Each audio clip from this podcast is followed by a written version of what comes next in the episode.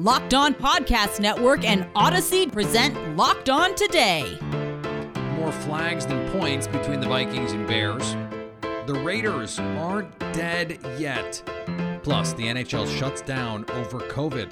But for how long?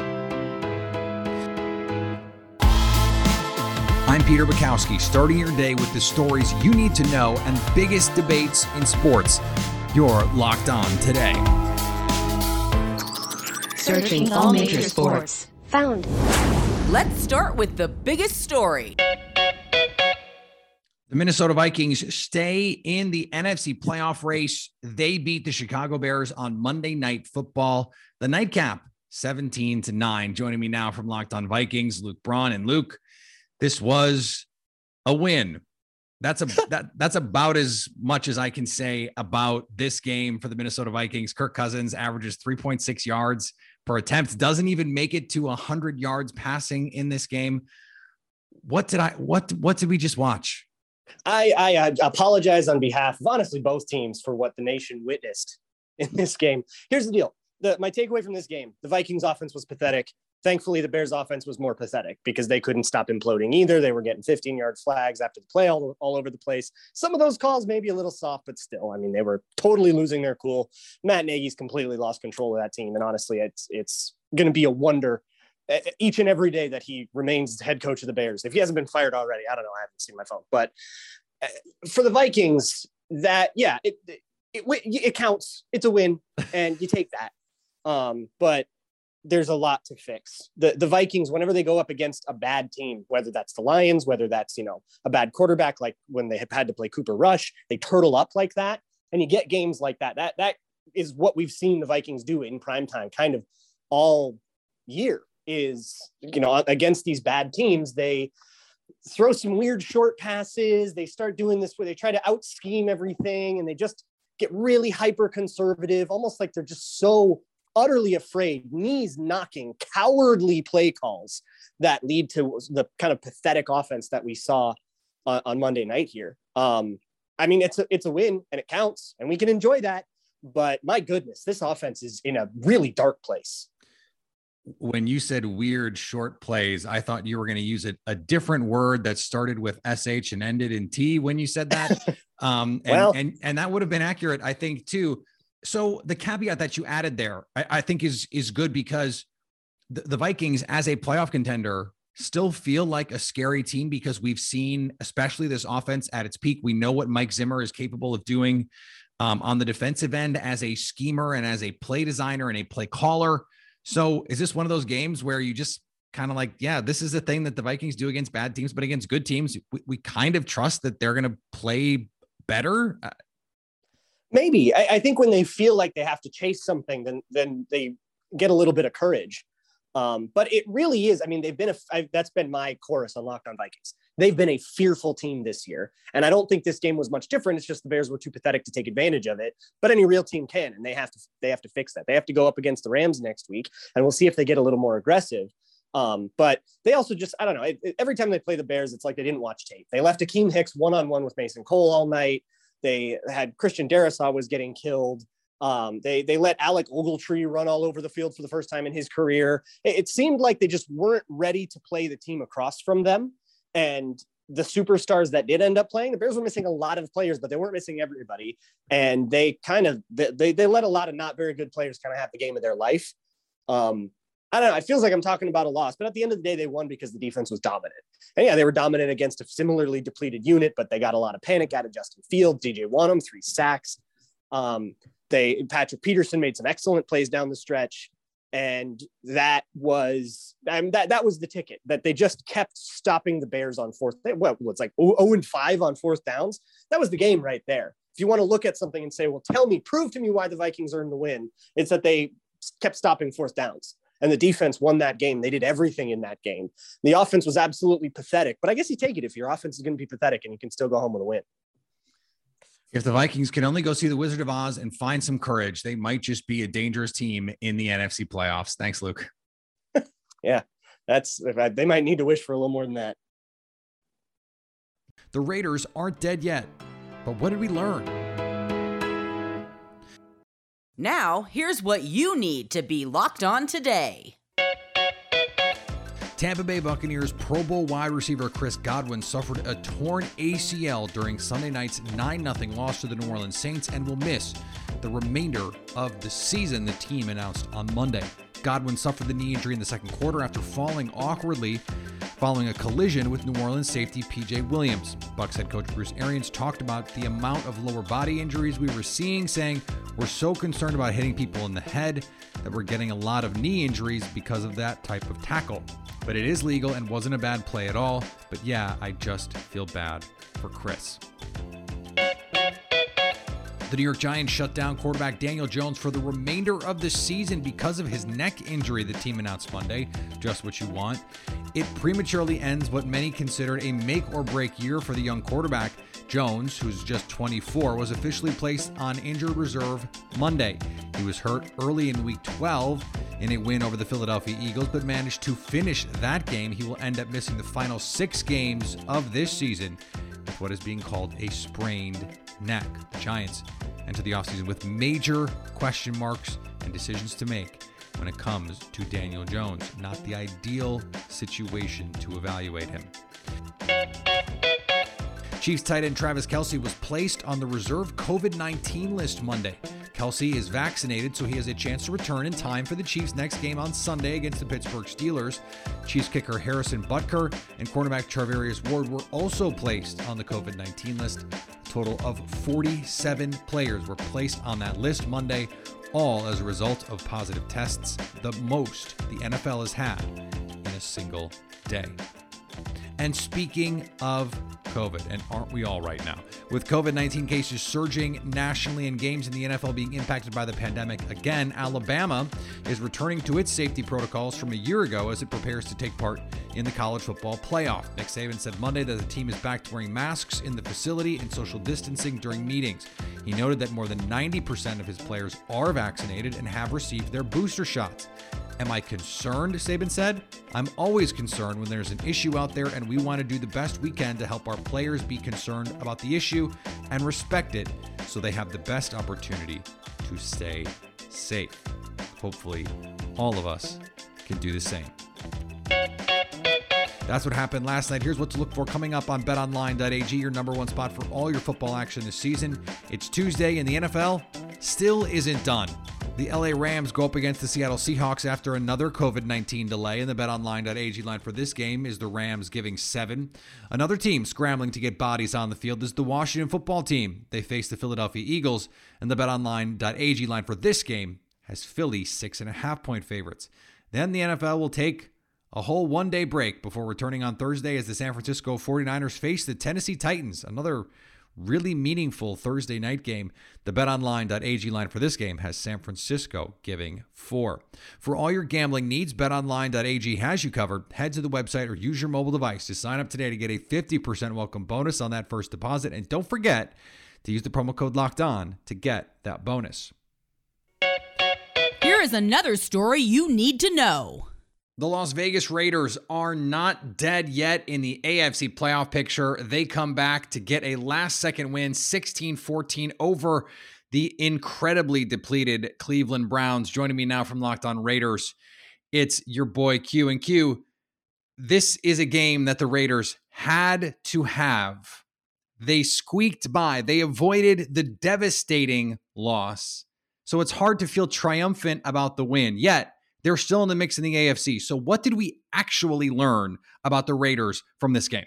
Eh, it, I mean, I guess the best you could say is that they escaped, like you said, escaped a, a tragic defeat. I mean, because it looked like it was going to be really, really bad. It looked like it was going to be a bad scenario where where they were going to basically say the season's done. You know, you lose to a team like the Cleveland Browns that are as depleted as they are with COVID 19, having 18 guys out and I believe eight starters. You just can't lose that game. And plus, they were really in control of that game for most of the game and still wasn't able to generate points. And so obviously you're not you're not winning games if you can't generate points. They weren't able to do that. I think what we learned from the team honestly is yes, they're still alive. Yes, they found a way to escape that terrible defeat, but they've got a lot of work to do because a, a, really good team would have put the the hammer down on that on that Browns team early and often and, and put them out of the game early.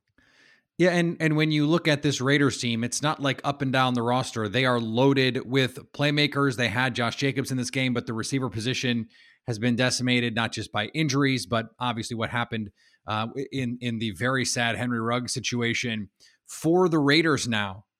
I mean, how seriously should we be taking this team in the AFC in what feels like as wide open a conference and a year as as we've seen? Well, I'll tell you from what they did on uh, you know Monday Night Football, they you shouldn't take them that seriously. And I, I mean, I'm seriously like I, I don't think that they could really be taken that seriously because they scored a touchdown on their very first drive of the game and never scored another touchdown the rest of the game. Hmm. You know, and and really had to squeak out a, a victory at the end by a Daniel Carlson field goal, which kudos to him. He made that field goal and he's had a really good season. But I mean, they, they shouldn't have had to come to that. You escaped and you found a way to get a win and you're still alive, but man, you're still on life support as far as I'm concerned. What do you think the most likely outcome is then for this season? And and I think more importantly, down the line, off season. What is this off season going to look like for Vegas for a team that is probably not going to make the playoffs? They still have to play Denver. They still have to play the Chargers. They have a tough schedule to close.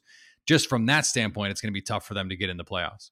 Oh yeah, no doubt about it. The thing about it is there's so many teams that were in front of them that they own the tiebreaker over. You know what I mean? So when they win this game, you know, they have Baltimore, they have Pittsburgh in front of them. You know, they have the Broncos in front of them. And there's so many teams that they have in front of them, so they kind of leapfrog them and so they feel good about themselves. But I'll tell you, man, this offseason, this is the offseason that Locked On Today is going to be paying attention to. I promise you, because this offseason is going to be, in my opinion, like no other. I mean, you have head coaches that you're going to change. Potentially a quarterback could change. There's going to be a lot of players that are changing. Think about this. There's three guys that were drafted uh, in, in the first round in 2019 that most likely aren't going to get their fifth year option picked up. So there's going to, you know what I mean? So there's so many different mm. questions. I want the Raiders to, to make the playoffs because I want to obviously continue to talk about game time and see what they do.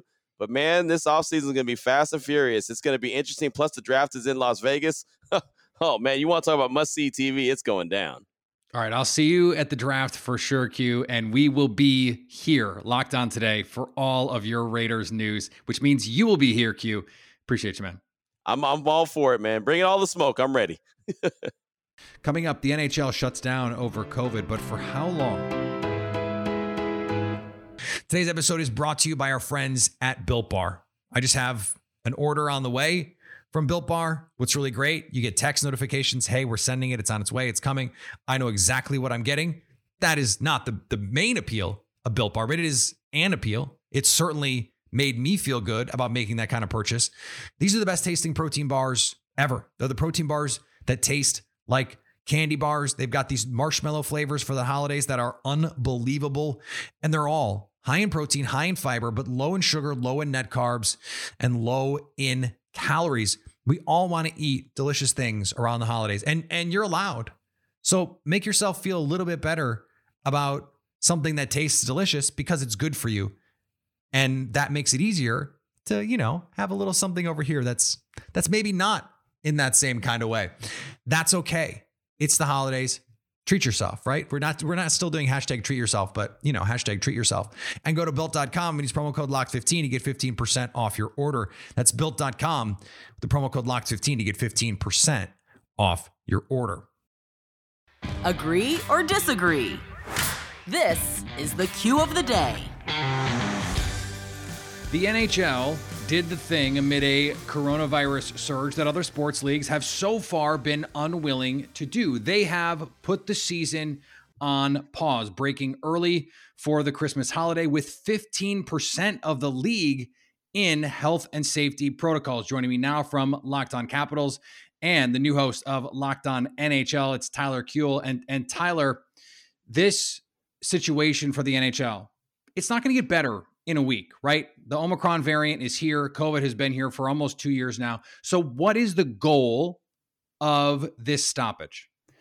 Well, right now, I think it's trying to, it's almost in a weird way because a lot of folks around the NHL, a lot of fans think that the, the league has it out for them sometimes with some of the things they do. This one, I, I was borderline a compassionate move, I should say, because we've heard over the weekend that the NHL was banning any cross border games right. through the Christmas break. And that was because the issue with the league right now is the fact that testing, COVID testing in the United States, it's pretty quick. Rapid test, you can get it done in a couple hours. North of the border, though, it's a little bit tough. Canada's been behind the eight ball for the majority of this pandemic in unfortunate ways. So they thought, all right, you know what? Right before the you know the Christmas break, let's not have players stuck in Canada when they'd rather be home with their families. Well, unfortunately, the cases kept piling up. We had a few more games get canceled. Columbus and Buffalo was supposed to be on tonight. That wasn't going to happen due to COVID. And then New Jersey and Pittsburgh got canceled last night. And then we had two more teams, of course, canceled. We had 11 teams in total being postponed through the Christmas break. And the league just kind of said, you know what?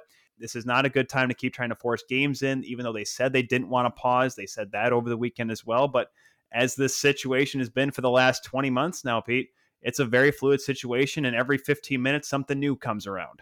Is the goal going to be let's take some time and and just let's push forward here? Or do you foresee real changes to how the NHL operates here as we move into you know the later stages of the season?